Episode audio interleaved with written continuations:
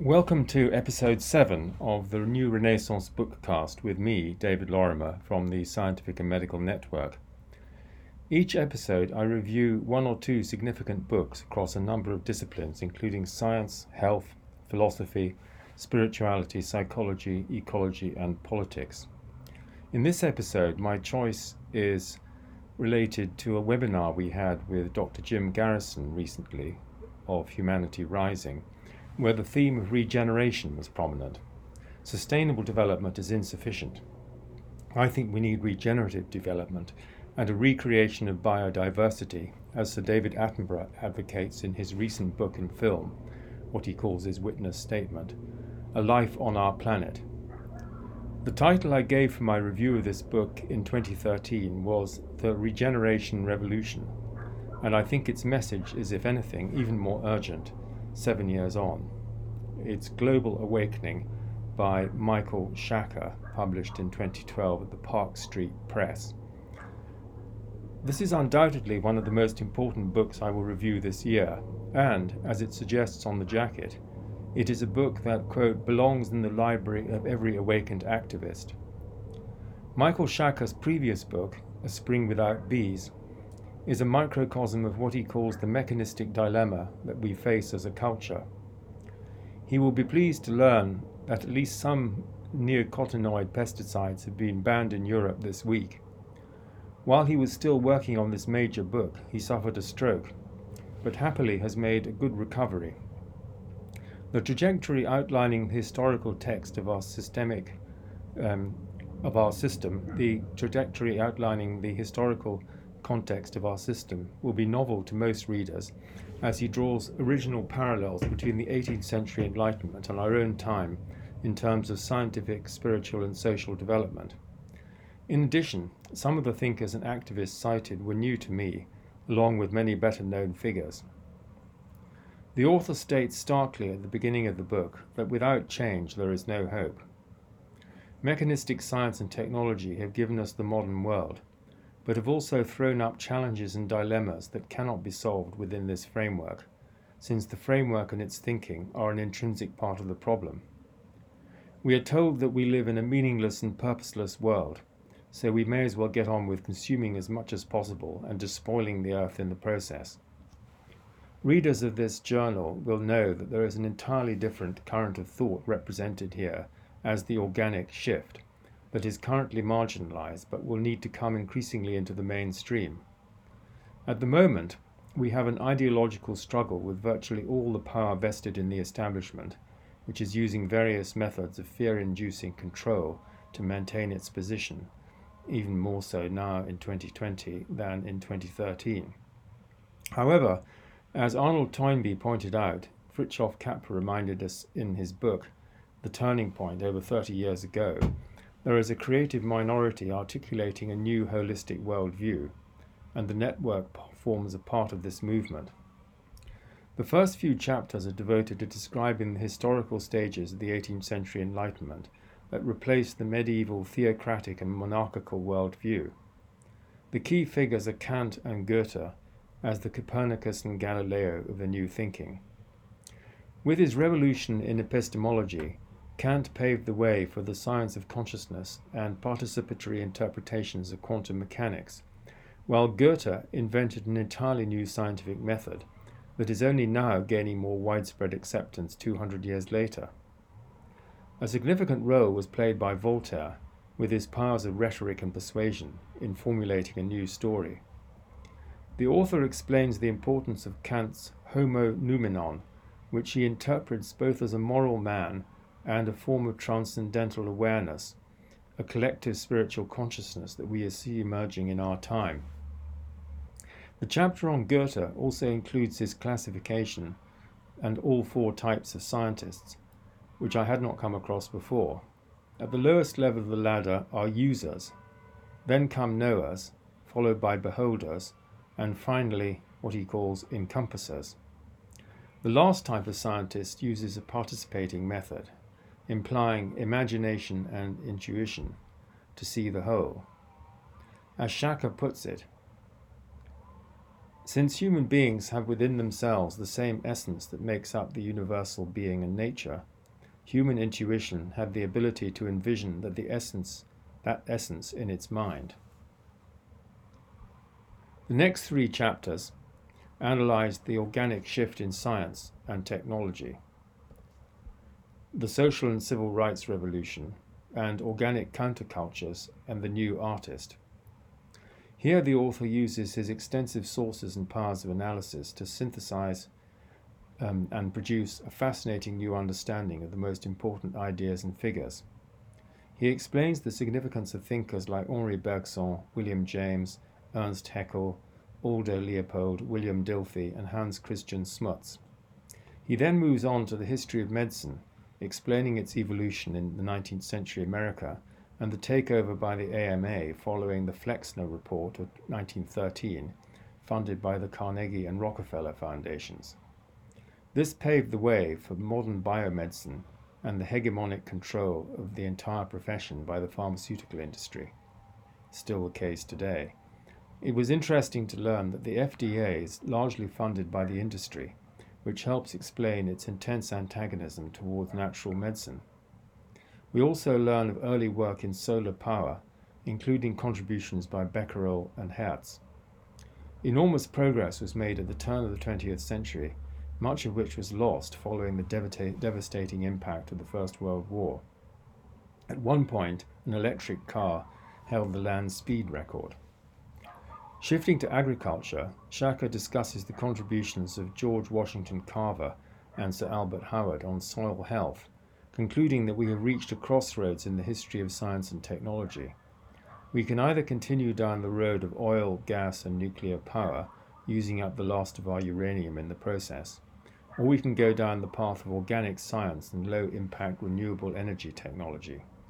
We all know that the current power structure supports a fossil fuel and nuclear future, this may be in the process of unraveling. The civil rights chapter covers the origins of feminism in the late 18th century, then abolitionism and pacifism. Key figures are Mary Wollstonecraft, Judith Murray, and Elizabeth Cady Stanton. Then we reach the suffragettes, Walt Whitman, and gay liberation, the emergence of socialism and the labor union movement, then the peace movement and anti imperialist league, supported by Andrew Carnegie, his friend Mark Twain, and William James. Carnegie even offered President McKinley $20 million to buy the Philippines and give them back their independence. In this and the next chapter, one realizes the full psychological, social, and spiritual and economic impact of the First World War. On the one hand, we reach a metaphysics of despair, but on the other, the seeds of a new counterculture were already sprouting in that era and re emerged as the 50s and 60s. It is interesting that world trade did not recover its pre First World War levels until 1980. There is extensive treatment of oil powered corporatism versus environmentalism and the role paid, played by PR mind control developed by Edward Bernays in the late 1920s. The chapter on art begins with William Blake, moving on to the Romantics, the American transcendentalists like Emerson, the invention of voluntary simplicity and civil disobedience by Thoreau, New Thought, the arrival of the Bohemians in New York, the influence of Impressionism, and the new spirituality represented by the Parliament of Religions in 1893, as well as the publication of Sir Edwin Arnold's The Light of Asia in 1878. Since that time, Eastern ideas have gained enormous influence. The conservation movement, initiated by John Muir and taken up by Theodore Roosevelt, continued to gain momentum. There is a fascinating account of Bohemia's queen, queen Mabel Dodge and her role as a full time change agent in both Greenwich and American Indian cultures. Finally, the chapter converges on Gandhi and his pivotal influence. The book now moves on to an extensive consideration of Teilhard de Chardin before tracing the historical phases of the current organic shift from 1950 to 1975, the conservative backlash from 1976 to 1990, the intensive phase of 1991 to 2011, and the transformational phase of 2012 to 2050. Once again, these chapters are full of fascinating analysis, including sections on Rachel Carson, women's liberation, the anti-nuclear movement, movement in Vietnam, Abraham Maslow, Esalen, Martin Luther King, and the photo of the whole earth. Then there are sections on Buckminster Fuller, Ludwig von Bertalanffy, Joseph Campbell, Theodore Roszak, E.F. Schumacher, James Lovelock, and many others. Some of the key books are highlighted, almost all of which I've read over the last 30 years. The Reagan administration is subjected to considerable scrutiny, especially in its attitude towards the environment and the enormous arms build-up that resulted in a massive increase in national debt. The last three chapters bring the story up to date, with particular emphasis on the work of Robert Rodale in regenerative agriculture. The core interlinked areas of crises are the environment, agriculture, economics, foreign policy, energy, education, and health. Each of these has a systemic relationship with the others, which is spelt out in the Global Regeneration Chart that can be viewed at the Global Regeneration work at www.globalregen.net.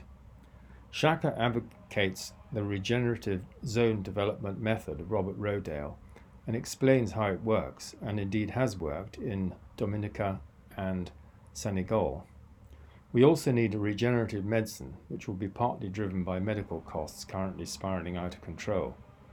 He sketches out further elements of the regeneration revolution with agendas for government, planning, corporations, and institutions. This is radically visionary, but it will only come about if enough of us support and implement the changes in our own lives.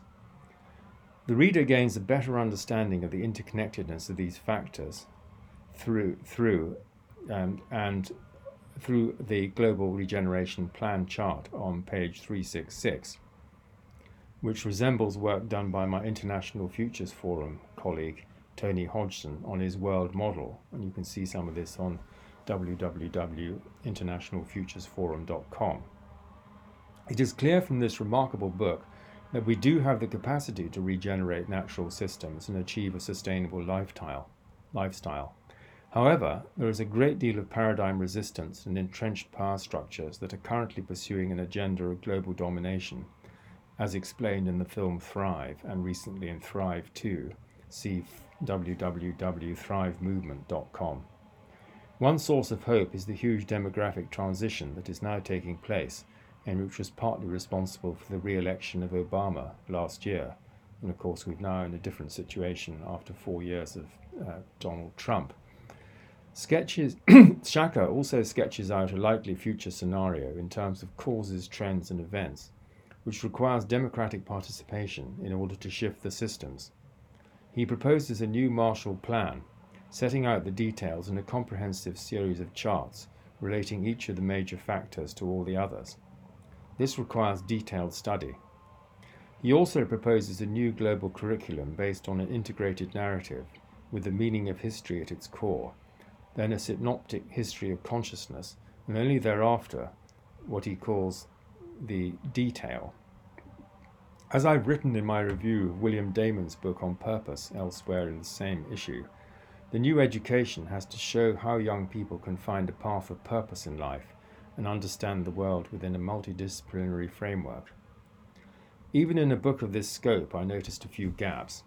There's no mention of the work of Alfred Russel Wallace or the influence of Tol- Tolstoy on Gandhi.